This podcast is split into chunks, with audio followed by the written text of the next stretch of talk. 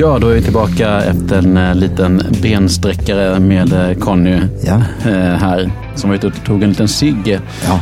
Thomas berättade ju att du har rökt upp en bibel en gång. Ja, Stämmer detta? alltså, det stämmer ju så tillvida att, att jag, jag lyssnade på avsnittet med Thomas där. Ja. Ehm, Men jag, jag började ju alltså ehm, bakifrån med registret. Det kändes lite ihåligt att börja med, eller oheligt att börja med första Mosebok. Då. Det, det är ju en bättre historia att man gör det. Att man räcker upp skapelsen. Men, men det var lite laddat även för mig det där. Men i själva verket så var det registret som gör Och det går ju inte att komma ifrån att det är bra tunt papper som går att rulla cigg av. Det är, Ja. det är ju inte, det är inte så att du med ont uppsåt gick ut och valde ut just en bibel. Nej, nej, men då, nej precis.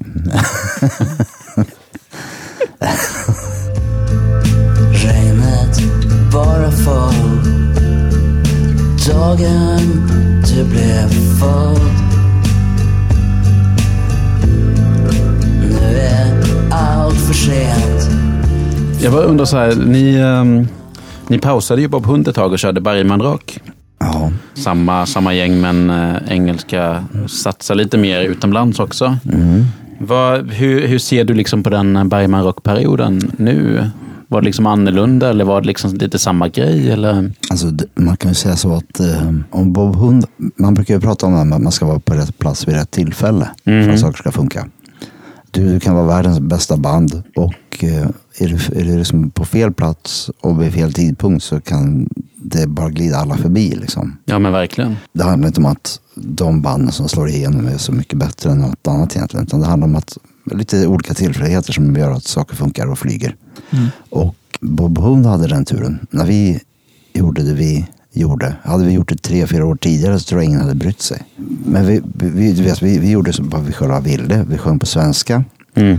Vi spelade den här, någon slags AV eh, musik med udda harmonier och sånt där. Som knöt an lite till, eh, tycker jag, tyckte jag själv då, att vi byggde vidare på en tradition som var lite avsomnad. Mm. Med b- svenska band som Garbo Chock eller Cortex eller De dummaste, 22 för många, den här postpunk-grejen. Att vi egentligen var arvtagare till, till dem. Just det. TT Reuter också. Men när, när vi gjorde det här då så fanns det helt plötsligt eh, människor som, då kändes det som att, att eh, ja, det, det var rätt, vi, vi var ju först med att sjunga på svenska nästan. I den, nästan alla andra independent-band sjöng på engelska när vi började. Mm. Och det hjälpte oss. Det, det gjorde att det blev liksom ett intresse runt oss. Ja. Och även bland liksom band som sjunger på svenska så är ju Thomas texter och Thomas sätt att sjunga jäkligt särpräglat också. Så att, Ja, eh, ja och, också det här med att sjunga på bred dialekt. Det hade ju ingen gjort sedan 70 70-tal. Ja, Thomas Di Leva sjöng i och för sig på dialekt. Ja, men hans, hans dialekt är ju mer, sticker inte ut lika mycket som hel- helsingborskan heller skulle Ja, jag tycka. jo, men i hans tid, Thomas Di Levas tidigare grejer så har man ju väldigt tydligt Gävlemål.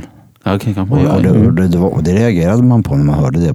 Eh, jag tror både jag Thomas och Jonas var så att säga Di Leva-fans 1986, 85. Så här. Mm. Men han, Thomas var väl kanske lite mer new wave-ig i början av sin karriär? Eller? Jag har inte riktigt koll på de Ja, tidigare... alltså, To- Thomas och Jonas de, de lyssnade ju på syntmusik. Va? Ja, jag menar Thomas Di Leva. Ja, to, ja, Thomas Di Leva, han, hans tidiga saker är ju väldigt Talking Heads-influerade. Ja. Och, ja, jag tror att Thomas Di Leva gillade glamrock, David Bowie och Mm, Talking mm. Heads väldigt mycket. Mm. Mm. Men eh, sen så var Varma Rock var ju tvärtom. Vi var ju liksom på fel plats vid fel tidpunkt. Det var ju som att köra expresståg rakt in i en bergvägg. Skivan tog jättelång tid att göra. Den kostade väldigt mycket att göra. Vi spelade in den i London och sånt där. Och eh, höll på med den i fem år. Så jag tror att... Oj! Eh, jag, tror, jag, vill, jag vill inte ens veta vad, den, vad produktionskostnaden var, men den var Nej. inte billig. Och eh, sen precis när skivan skulle släppas, det var ju ungefär exakt samma vecka som eh, Napster blev stort. Ja. Och all skivförsäljning bara tvärdog. Så det blev liksom, vi hade ju kallt räknat med att sälja 10 000 skivor bara i Sverige. Men det, vilket, vilket vi inte alls gjorde. Va? Och utomlands så, det, det tog för lång tid där också. Det fanns ett intresse för oss, speciellt London då, kanske 99. Men sen kom ju skivan ut 2001 eller 2002. Ja, ja. Då hade det där redan passerat. Så vi kom ju aldrig egentligen ut med det där. Utan det, det slutade med att vi åkte runt i Sverige och sjöng på engelska. Mm. Vilket ju bara blev som en, ett avstånd. Va? Det var ju det vi inte ville göra från början.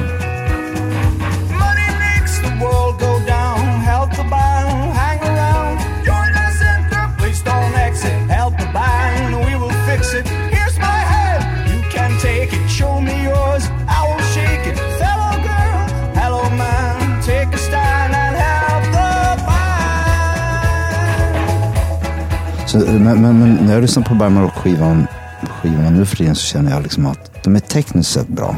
Men man känner inte så mycket när man hör musiken. Och det har väl att göra med massa faktorer. Det ena, ena faktorn är väl det att ehm, vi var inte i samma lokal när vi spelade in musiken. Okej. Vi gjorde grunder i Stockholm.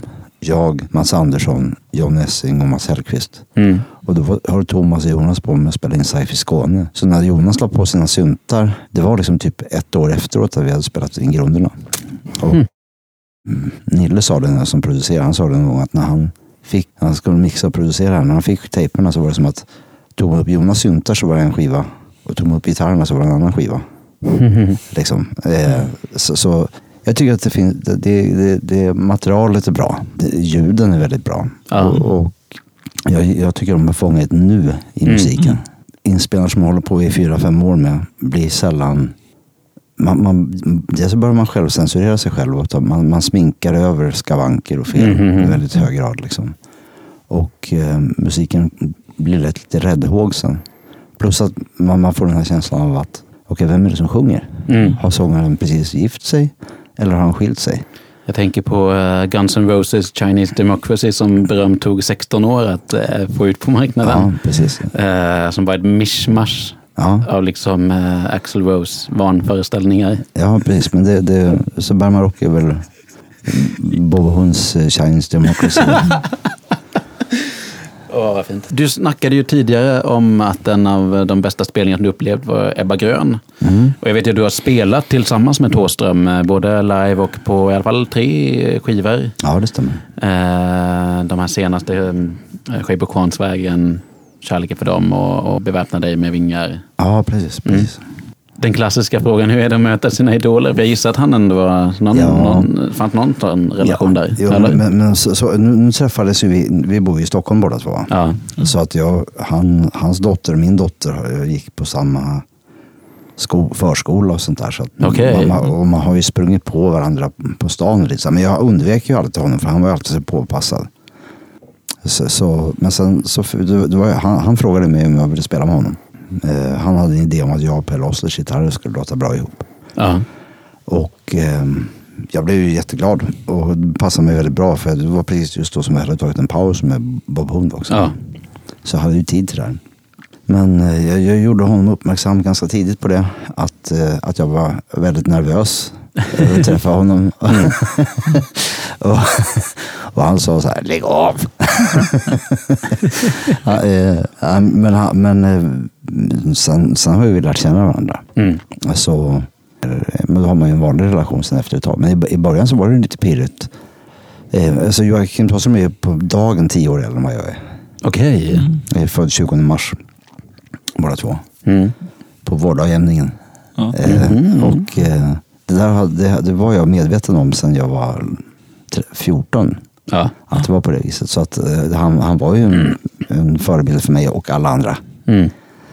Eh, och, och det var, men det har varit väldigt, väldigt, väldigt kul att jobba med honom och spela med honom. För, för att eh, han är en väldigt, vi i Bob Hund eller så, så är han en väldigt hängiven person som, där allting egentligen bara handlar om, om musiken. Ja. Eh, han går alltid in i varje, va, varje gång man är i studion med honom så är han väldigt så här pepp och är jätteglad för att man har kommit dit. Och det finns liksom en väldigt bra eh, bra attityd. Så alltså det är jag glad för att vara, för att vara med på. Kul. Hur har det varit att spela och så? Live-grejer och sånt där? Men det, det är också tacksamt. Eh, of, of, oftast är det så att om, om, om jag har gjort en soloskiva Mm. Eller om Pelle Osler gör en stor soloskiva eller en akt som inte är så stor på det sättet. Så blir det att man repar i en vecka och sen så åker man ut och spelar och så kanske man gör fem eller tio spelningar. Mm. Där. Och då brukar det vara så att precis när man gör den sista spelningen så säger man nu var vi bra. Ja, precis. Då har man lärt sig hur låtarna ja, går. Ja, precis. Ja, och att, att man hittar varandra. Så, så det, är, det, är mycket, det är väldigt mycket ro, kul och tacksamt att få vara med när Bo Hund spelar eller när när Thåström spelar så har man ju mycket tid på sig. Mhm. Man hinner ju liksom bli samspelt och eh, tar det till en nivå där när bandet känns som en maskin kan man säga. Mm. Det, det, så det är någonting som man som musiker uppskattar väldigt mycket. Mhm. Alltså, nu behöver jag inte tänka på vad jag ska göra, nu kan jag uppleva det här. Ja, men, men det, det, så är det med allting. Va? Det, det som man gör, det man får göra mycket och ofta blir man ganska bra på. Så är det. Mm. Så är det.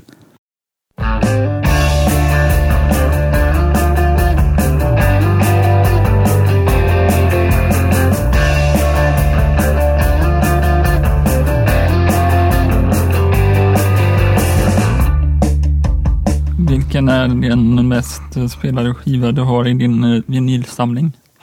Oj. Ja, det där är spännande. Det finns ett par stycken som det skulle kunna vara. Mm. Eh, om vi säger så här att eh, Docent Döds första skiva, den med solglasögon på. Den har jag spelat så mycket så att vinylen har nästan trasats sönder. Eh, det brusar och skrapar väldigt mycket och den var helt ny när jag köpte den då för 40 år sedan. Eller vad det var, 1980. Och, och den, den tycker jag fortfarande är bra. Sen hade jag London Calling med Clash Mm. som jag spelade fruktansvärt mycket de första tio åren. Men sen har jag faktiskt inte lyssnat på den alls. Nej.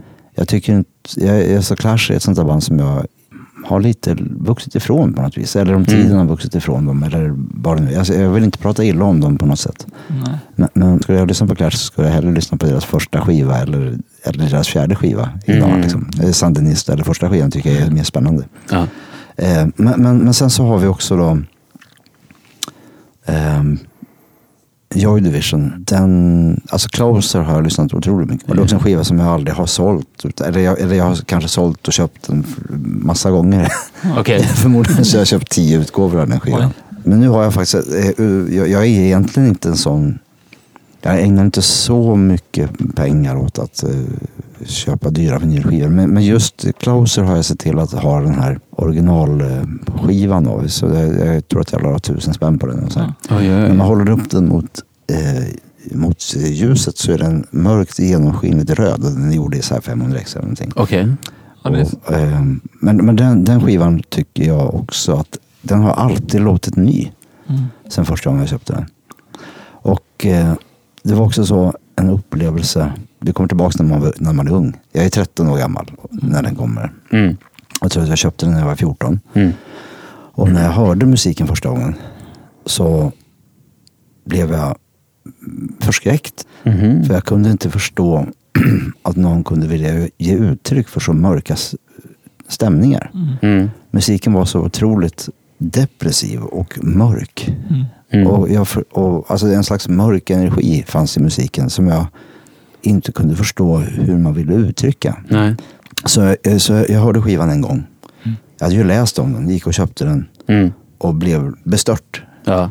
Och det här var väl efter Ian Curtis bortgång antar jag? Ja, ja. men det hade inte jag så mycket begrepp om när jag var 14 och satt i. Södertälje. Liksom. Men, men, men, eh, men jag, lyssnade, jag lyssnade på skivan en gång.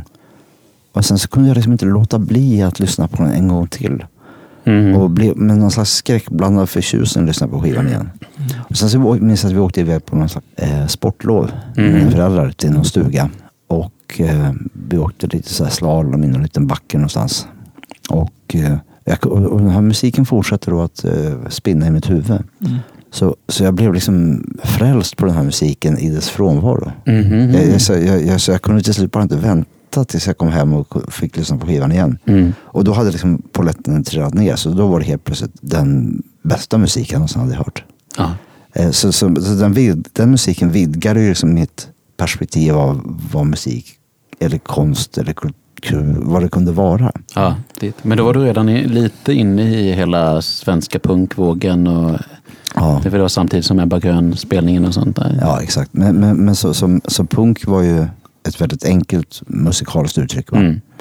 Men sen, sen så när jag upptäckte då, det som kom sen, som var den här postpunken. Med, det finns en bok som handlar om det här. Ja. Eh, som heter Rip it up and start again.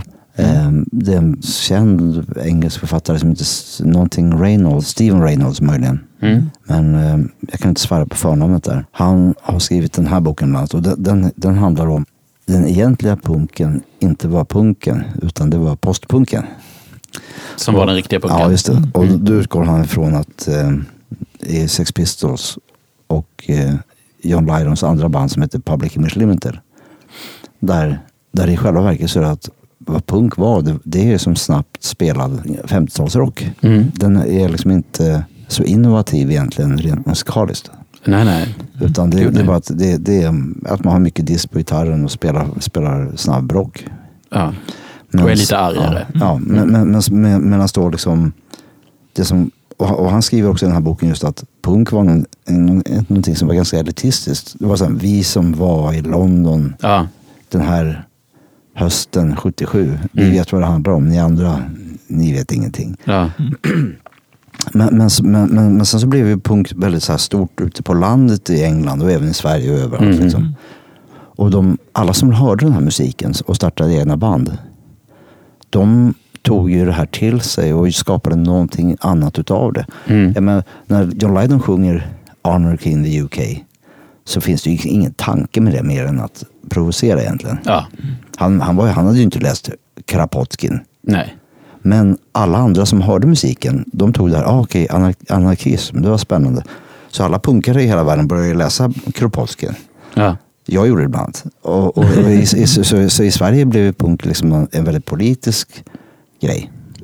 Mm. Eh, och eh, även, även liksom bland alla de, i, i följdvågen av det här runt om i världen, när, när folk börjar ockupera hus Mm.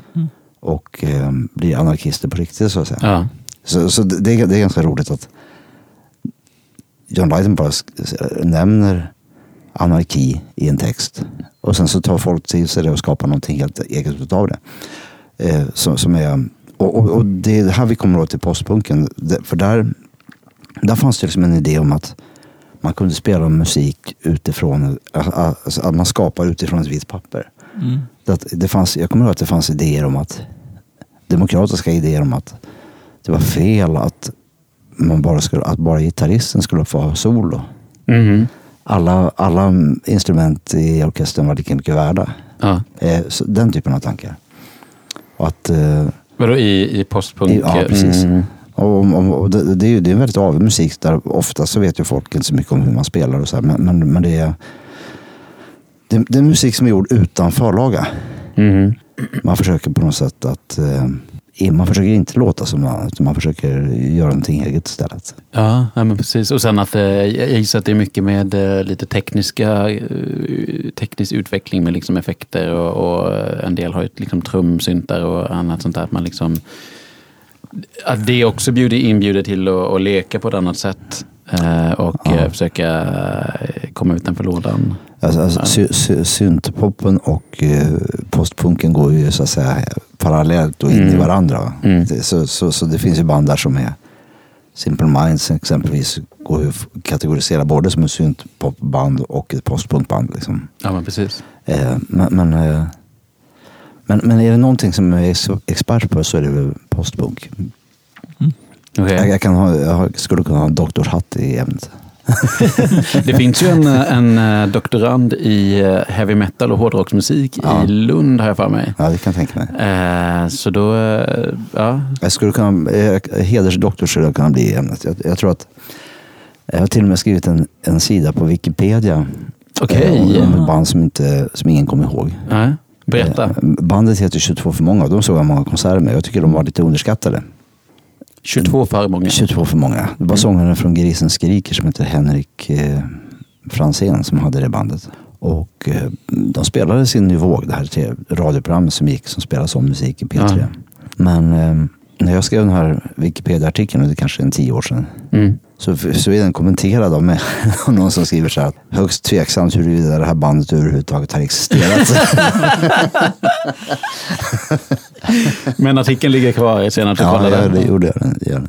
Ja, men det är din kulturgärning där. helt- Eller ja, du har ju många t- Ja. kulturgärningar. Men, men eh, att se till att de finns kvar i minnen.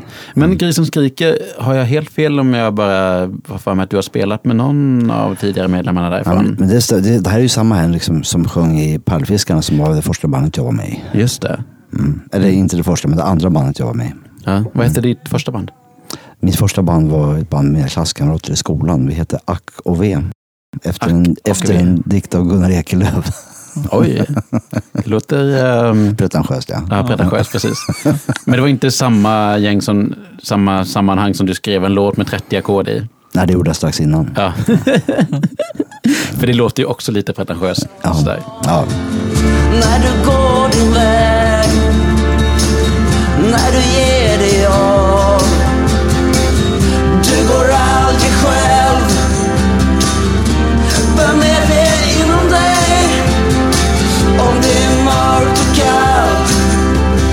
hoppas du håller ditt hjärta helt Du går aldrig själv Vem är det inom dig? Om det är mörkt och kallt Jag hoppas du håller ditt hjärta helt När du ska upp på scen, hur förbereder du dig då-?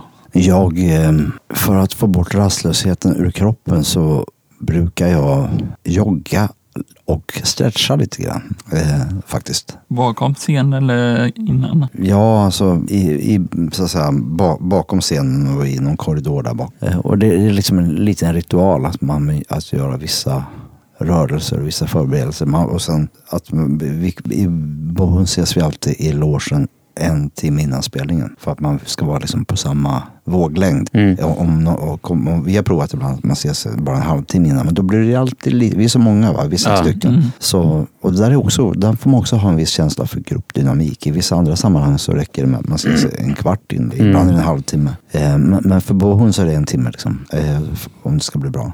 Och vad gör ni då när ni är samlade Ja, vi, vi ses och sen så börjar vi gå på toaletten och det, det brukar ta tre timmar. eh, eftersom att vi är så många så, så blir det liksom Mm. alltid, det är alltid någon som är på toaletten. Men, men, men eh, sen har vi som är, så, så vi ses där och så byter vi om. Och eh, så har vi något som heter eh, i Bohun så finns det något som heter Labbet öppnar. Okej. Eh, och det, det här handlar om, om att man, man, får, man får inte dricka någonting. Alltså man får inte dricka alkohol en timme, närmare en timme innan konserten. Mm.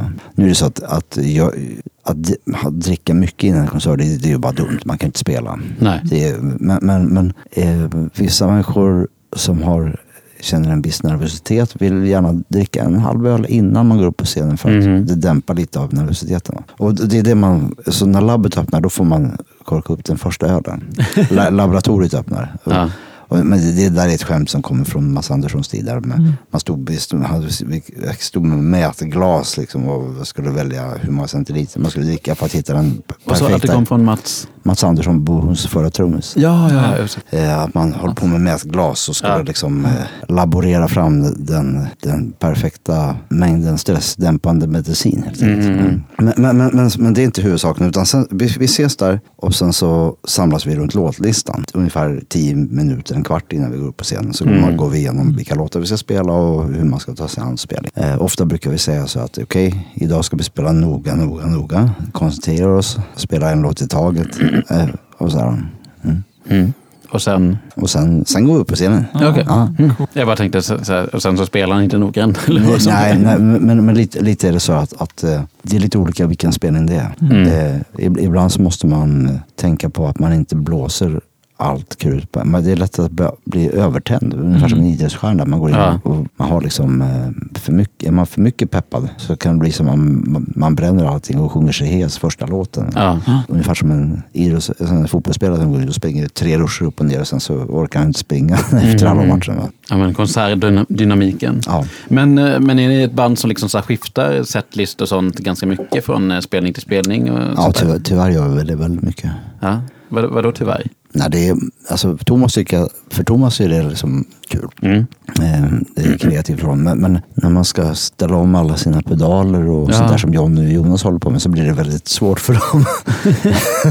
jag, jag, ty, jag tycker mer om egentligen att hålla mig till, till en setlista och lära sig den. För då kan Ja. man, eh, om man slipper hålla på och tänka så mycket på scenen så brukar det vara lättare att vara närvarande. Liksom. Men det, där får man hitta en balans. Det är samtidigt kul. Vi har alltid funnits en tanke om att finns det någon som har sett spelningen igår så ska de kunna få lite, någonting annat än vad de fick dagen in. Så. Ja, men precis. Jag hade en kompis som är otroligt stort Kent-fan, så att han var ju på 30 eller 40 50 av eh, spelningarna som var på Kents avskedsturné. Det låter onödigt.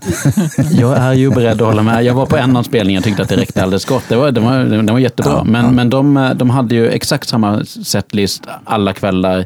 Det var tre platser de bytte ut eh, låtar. Mm. Och då var det, på de här tre plattorna så var det liksom en handfull roterande låtar. Ja. Och han hade ju ett Excel-ark där han hade setlistorna för alla 40 spelningar som han varit på. Ja. kunde man liksom se så här extremt, och, och det förstår man, det är ju en jättestor produktion och de har videogrejer och allting är väldigt sådär. Men jag tänker att det måste ju bli otroligt radigt. Men, jag, Eh, men jag, jag, jag tänker mer så här bara att, att det, är, det är inte meningen att man ska se ett band 30 gånger på en turné. Nej, nej det är det verkligen inte. det- men Ni- eh, Niklas, som kompisen där heter, är, är ju lite unik på det sättet. Mm. Eller jag vet inte, Kent har ju ganska fanatiska fans. Grupp. Men eh, jag antar att gör man så stora produktioner som de gör så är det svårare att laborera med låtlistorna också. Jo, nej, men definitivt. Ja. Det är ju med videoproduktion och Ja. allt sånt där. Men, Men, men, vi, vi, vi, har, vi har ju liksom, men jag tror Bob Hund för närvarande har 44 låtar inrepade. så 44? Ja, Okej. eh, så som eh, vår ljustekniker nämnde det sist när vi var i Oslo. Att han hade 44 låtar som han hade programmerat till sitt ljusbord. Okej. Och Sen, sen tre år tillbaks då. Mm. Vilken var den senaste den spelningen ni var på sist med Bob Hund? Ja, det, det var i, i Oslo. Alltså Mm. efter den här retrokonserten på Malmö Live. Mm. så var vi på Rockefeller i Oslo en vecka senare. Och det var kul. Det, det är ett bra ställe. Vi har spelat där många gånger. Gick det bra? Ja, Mm. det var slutsålt. Mm. Eh, och eh, det, det var en bra kväll. En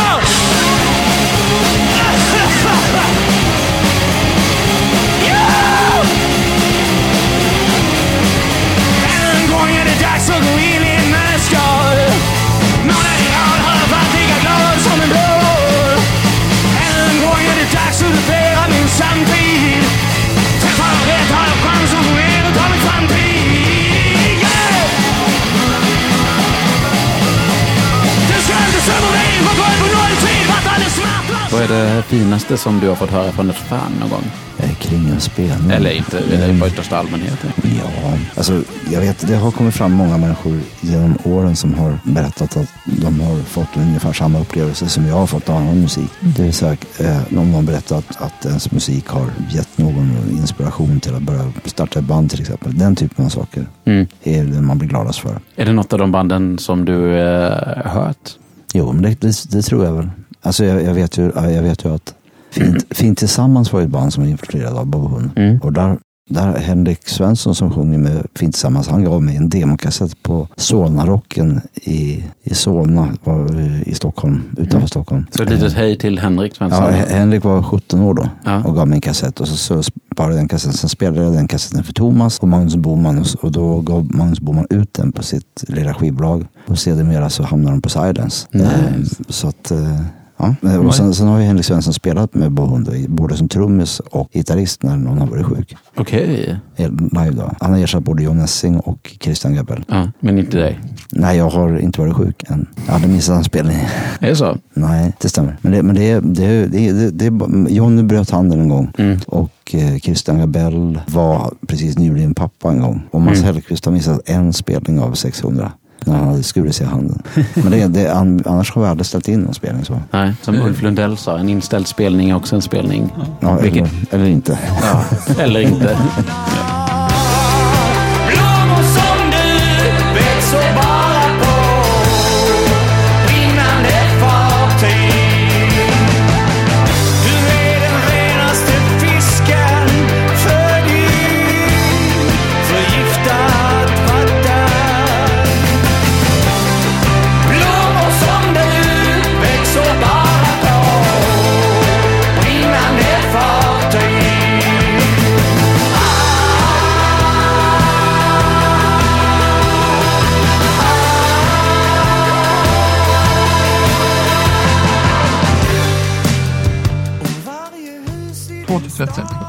2013 sålde Bobben alla instrument.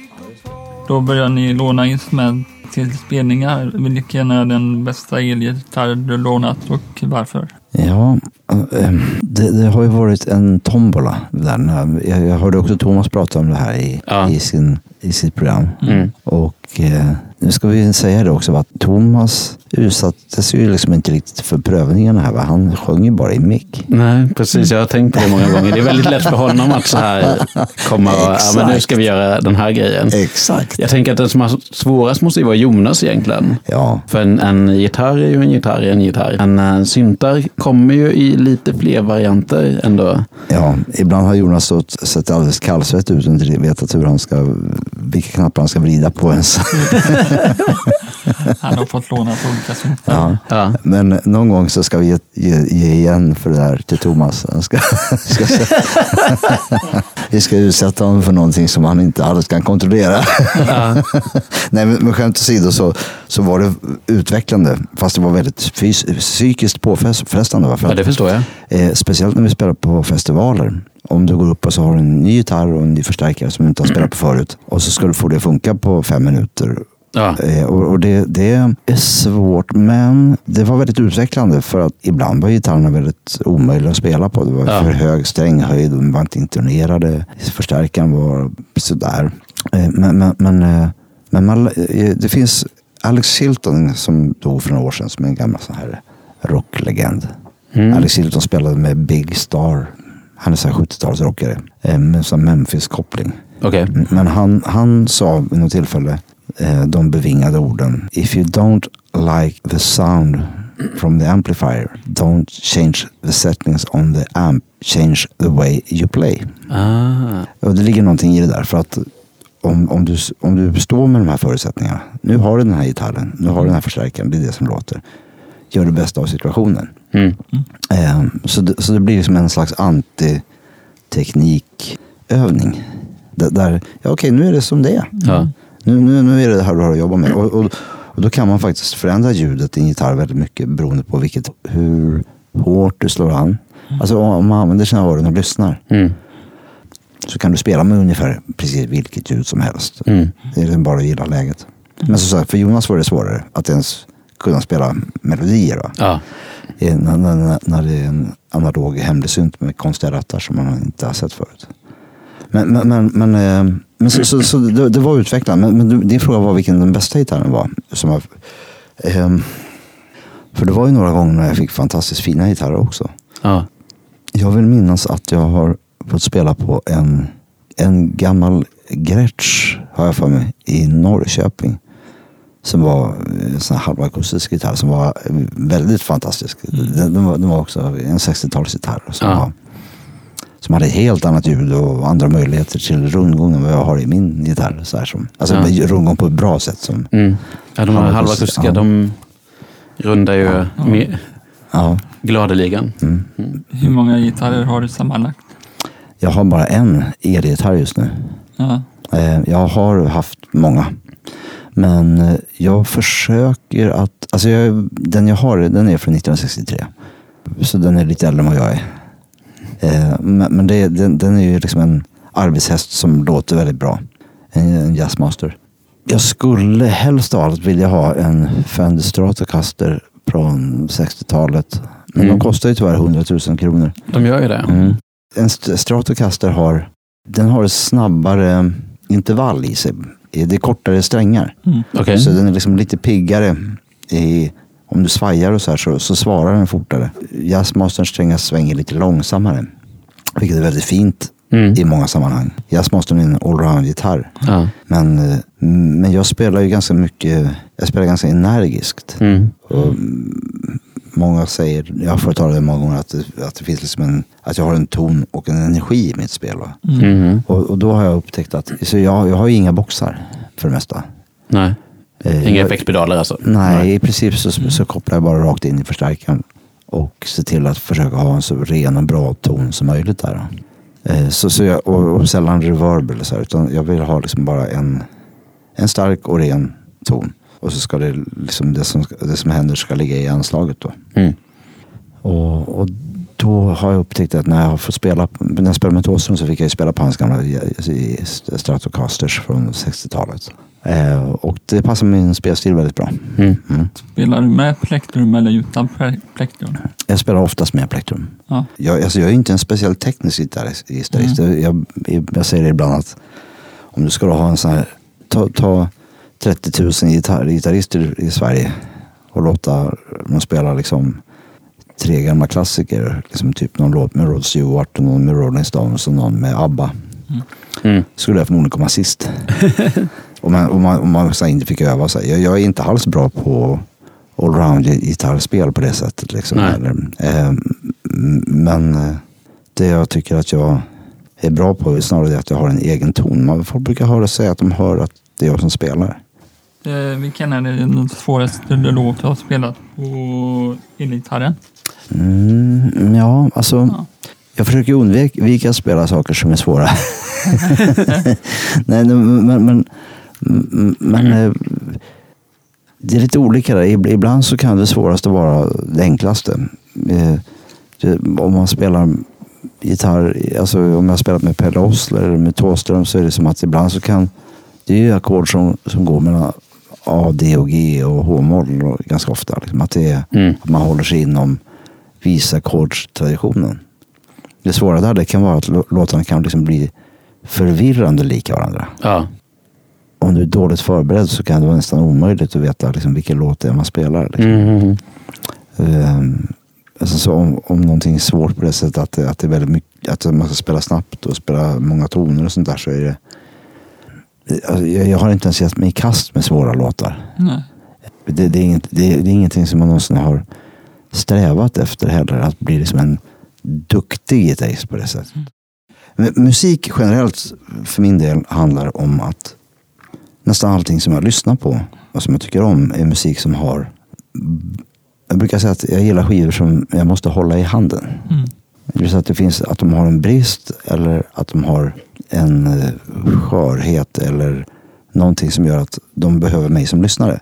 Om jag lyssnar på en skiva som är, väldigt dåligt producerad, som Mm. man hör att den är misslyckad, Ja. så kan jag bli väldigt intresserad och lyssna väldigt mycket på den skivan och försöka lyssna mig förbi produktionen och försöka höra vad det egentligen var de ville uttrycka. Ja. Det är en skiva som behöver hållas i handen. Den behöver min hjälp. Men, men står en skiva som, är, som ligger etta på topplistan och som är perfekt producerad. Mm. Säg en ny skiva med Drake exempelvis. Mm. Lämnar mig oftast helt oberörd. För då känner jag så att den här musiken klarar sig väldigt bra på egen hand. Mm. Den behöver inte mig som lyssnare.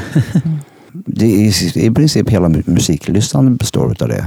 Vi brukade säga det i Bohund i början också. Vi, vi spelade melodier som, som var bortglömda och mobbade. Ja. Eh, vi spelade melodier som, som, liksom ingen annan, som vi hade hittat i sopkorgen. Som ingen ville använda. Liksom. Ja. Men hur går det till när ni skriver eh, musiken i Bob Hund? Det går till på olika sätt. Ja. Från början så, så kunde ju ingen av oss skriva en egen låt. Nej. Så då blev det ju som att det var så här trial and error där vi liksom jammade ihop och satte ihop små pusselbitar. Liksom fem meter upp i luften består av en del som jag har skrivit, en del som Mats har skrivit, en del som Thomas har skrivit. Ja.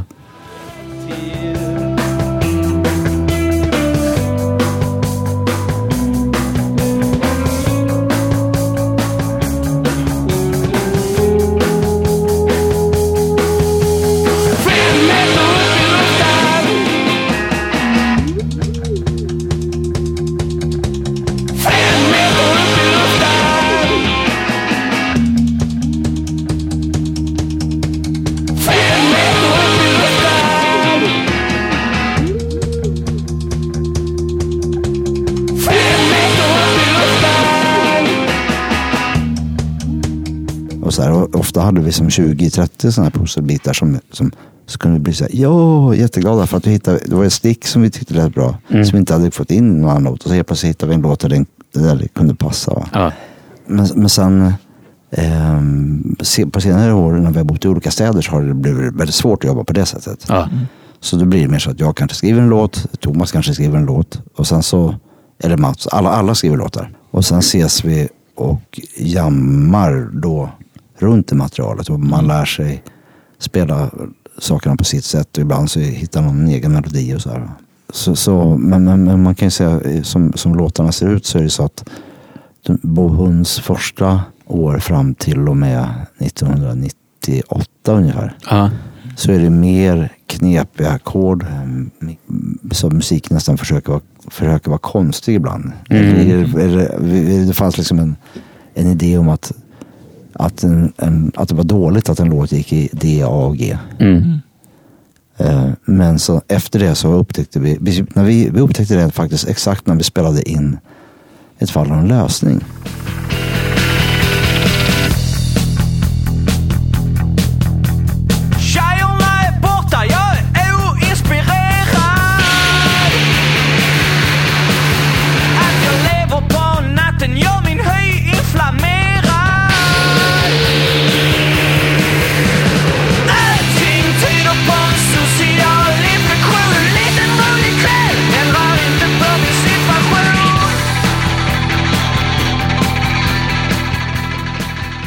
Som är en cover. Ja, som, som Pearl Jube har skrivit då. Den låten, den har ju inga konstiga ackord. Utan den är bara, det är, som, det är, det normala ackord men det, det är konstiga saker som man spelar till de ackorden. Och det blev som en aha-upplevelse för oss att, aha, det kan låta så här avet fast ackordsstrukturen. Och efter det så började vi göra låtar på ett annat sätt. Där vi inte längre kände att, det är ett slags självförtroende också. Där man känner att även om vi spelar så att säga vanlig musik så kommer det låta ovanligt i alla fall. För att det är ni som gör det. Ja, det sitter inte i att man gör extremt konstiga melodier utan det handlar om hur man spelar dem.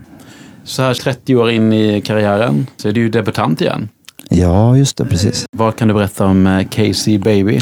Det ska uttalas på svenska va? KC, baby. KC Baby. Ja. KC står för Conny och Kajsa? Eller Ka- Kajsa och Conny? Kajsa och Conny. Mm. Eller alternativt så står det för Kanin City. En gång till. Kanin City. Men då är det ju inte svenska längre. Nej, jag sitter ju svenska. Agree to disagree. Ja.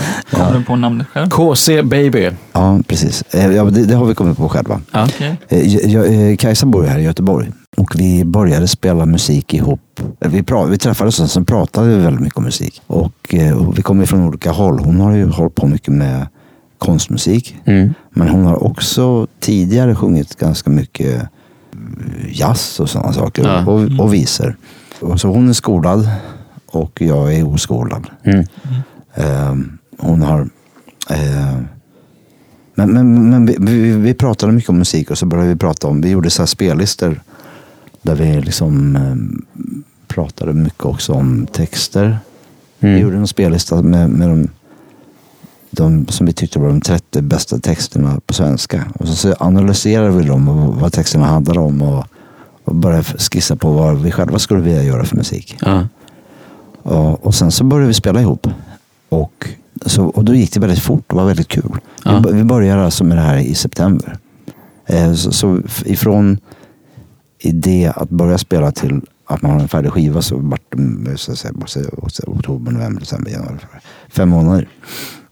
Och det, så det, det, det har en process som har, jag, sa ju det tidigare, att jag gillar ju snabba processer. Där det finns liksom ett, ett nu i, i det hela. Så vi, vi, vi bara gör och Mm. tänker inte så mycket. Ehm, och vi sjunger båda två. Vi har upptäckt att våra röster passar bra ihop. Det vill säga Ja. Jag, jag har, nu- Kajsa brukar säga att jag har textur och hon har klang. Det, ja, det är ett Men, men, men, men, så, men det, här, det här kommer man kunna höra eh, så småningom. Eh, vår ambition är att släppa någon singel i vår Ja. och sen albumet i höst. Jag vet inte, det är någon slags visa Mm. nästan. Eller modern visa. Eller visa med noise-inslag. Kajsa brukar säga, säga att det är passiv aggressiv punk.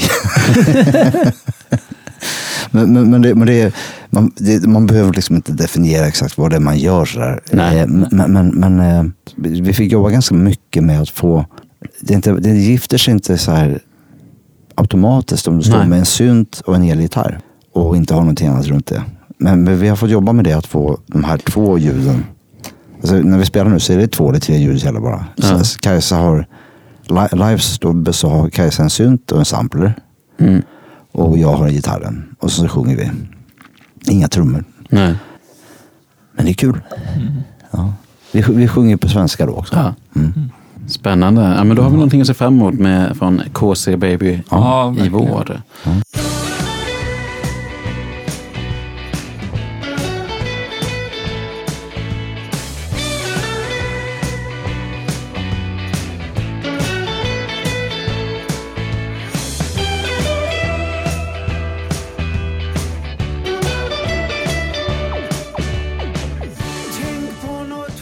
enda som är viktigt i livet är vänskap och kärlek. Eh, innan jag kom hit så, så jag funderade så här som man kan göra ibland. Har jag, finns det någonting som jag egentligen har att säga? Nej, det finns väl ingenting som jag har att säga. Men, men så kom jag på att det finns någonting som jag vill säga. Eh, så, så, som handlar egentligen mer om... Det enda som är viktigt i livet är vänskap och kärlek. Alltså, jag, pratar om kärleken till mina barn, eller kärleken till mina vänner, eller kärleken till min flickvän. Men, men, men vänskap och kärlek är liksom det enda som räknas. Mm. Eh, det kommer inte spela någon roll hur mycket pengar du har på banken när du dör och så här. Men, men eh, sen så lever vi ju som i den här tiden när Alltså, det, är också, det är också det, va? Jag, är, ju- nu är jag i Göteborg. Mm. Och Jag bor i Stockholm till vardags. Va? Ja. Och jag trivs ju mycket bättre i Göteborg än i Stockholm. Mhm. För att folk har så, det är så bråttom i Stockholm. Mm. Folk hinner liksom inte vara trevliga för att de har så hög hyra. Alltså mä- människor jobbar i livet ur sig för att kunna betala. Man sitter, folk sitter ju och betalar liksom 20 000 i månaden för en fyra. Ja. Och sådana saker. Va? Mm. Och, och jag märker också att mina kompisar i Stockholm och mina kompisar i Göteborg som sysslar med samma saker Mm. lever helt olika liv. Mm. Någon som bor i Stockholm och är i början av sitt skapande och håller på att ha startat ett band. Den personen jobbar heltid som byggarbetare. Medan motsvarande person i Göteborg jobbar, jobbar nästan inte alls. för, för att, utan man kanske jobbar extra på någon bar någonstans. Här. Och det handlar ju väldigt mycket om det här med boendekostnaden. Liksom. Att, eh, huruvida du betalar 2 000 i månaden eller 10 000 i månaden för ditt boende. Och, och någonstans så, så leder det där till att man, som, för att återkoppla till det här med, med vänskap och kärlek och grejer. Så, så det, det, som det, som, det som håller på att försvinna och det som fattas det är ju som en, en solidaritetstanke. Mm. Du, du har liksom allt, allt det här, allting som är bra i livet börjar ju med att du kan hålla upp dörren för en tant som kommer gående med en tung kasse. Liksom. Mm. Om du glömmer hur man gör det eller inte har fått lära dig det, då kommer ditt liv gå i fel riktning. Skulle jag vilja säga. Ja. Det finns, en, det finns en slags egoism som jag inte tycker om. Den går liksom hand i hand med, med, med den här supereffektiviseringen och utbrändheten som kommer med. Liksom folk sitter med, även jag, man sitter med sina mobiltelefoner och är ständigt uppkopplad. Och Mm. Bara den grejen att ett samtal liksom hela tiden blir avbrutet för att någon om, om, man, man sitter och pratar med någon på krogen och så när man inte pratar om, när, om man pratar med en person, när man inte Mm. pratar direkt till den personen så tar han upp sin mobil och sitter och knappar på den så här. Mm. Så, som, är- som är liksom ett, ett helt, det är ganska groteskt sätt att umgås på. Liksom, där, där hjärnan hela tiden blir så sprängfylld av inform, information. Och vi vänjer oss vid att hela Ja. tiden titta efter distraktioner. Ja. Vil- Vilket gör för att till slut liksom har gått Mm. livet utan att uppleva någonting överhuvudtaget. Att framtiden är att gå bakåt. Liksom. Jag tror inte att vi kan liksom bli grottmänniskor och slå sönder våra mobiltelefoner och bli lyckliga. Jag tror, inte Nej, det så, nej. utan man, man, jag tror att liksom, sol- solidaritet är liksom grunden till, till kärlek och vänskap. Det vill säga att, att du, du, solidaritet, som jag använder uttrycket, så, så handlar det om att du går utanför ditt eget intresse. Mhm. Att det viktigaste är kanske inte att jag har råd att åka till Thailand två gånger per år. Mm. För annars känner jag mig kränkt. Liksom, det kanske är viktigare att någon annan har mat och husrum. Mm. Liksom. Ungefär så. Det är samma sak som med musik. Alltså, vissa, som jag sa, vissa skivor måste man hålla i handen. De behöver hjälp. Va? Och vissa människor måste man hålla i handen. De behöver hjälp. Och med de intervjuorden så eh, tackar vi Conny Nimmersjö så himla mycket för att du kom hit. Ja, Vissa människor måste man hålla i handen, vissa låtar måste man hålla i handen. Ja, precis. Jag, måste, jag måste också säga att det här var fantastiskt Ja, trevligt. Jag, jätte- jag är jätteglad att, jag fick komma hit och jag uppskattar att ni är så pålästa. Ja, tack. Och eh, att ni, ni har förberett er noga. Vilket inte, det är inte varje gång. Nej. Man, man, man, man träffar, när man, att, att göra intervjuer är liksom, för, jag, brukar säga att en gång på 30 Mm. så är det riktigt roligt. Ja. Och det här var en av de gångerna. det, det var faktiskt ja, det är fantastiskt roligt. Ja. Ja, men tack så mycket. Det har varit fantastiskt kul att ha dig här. Tänk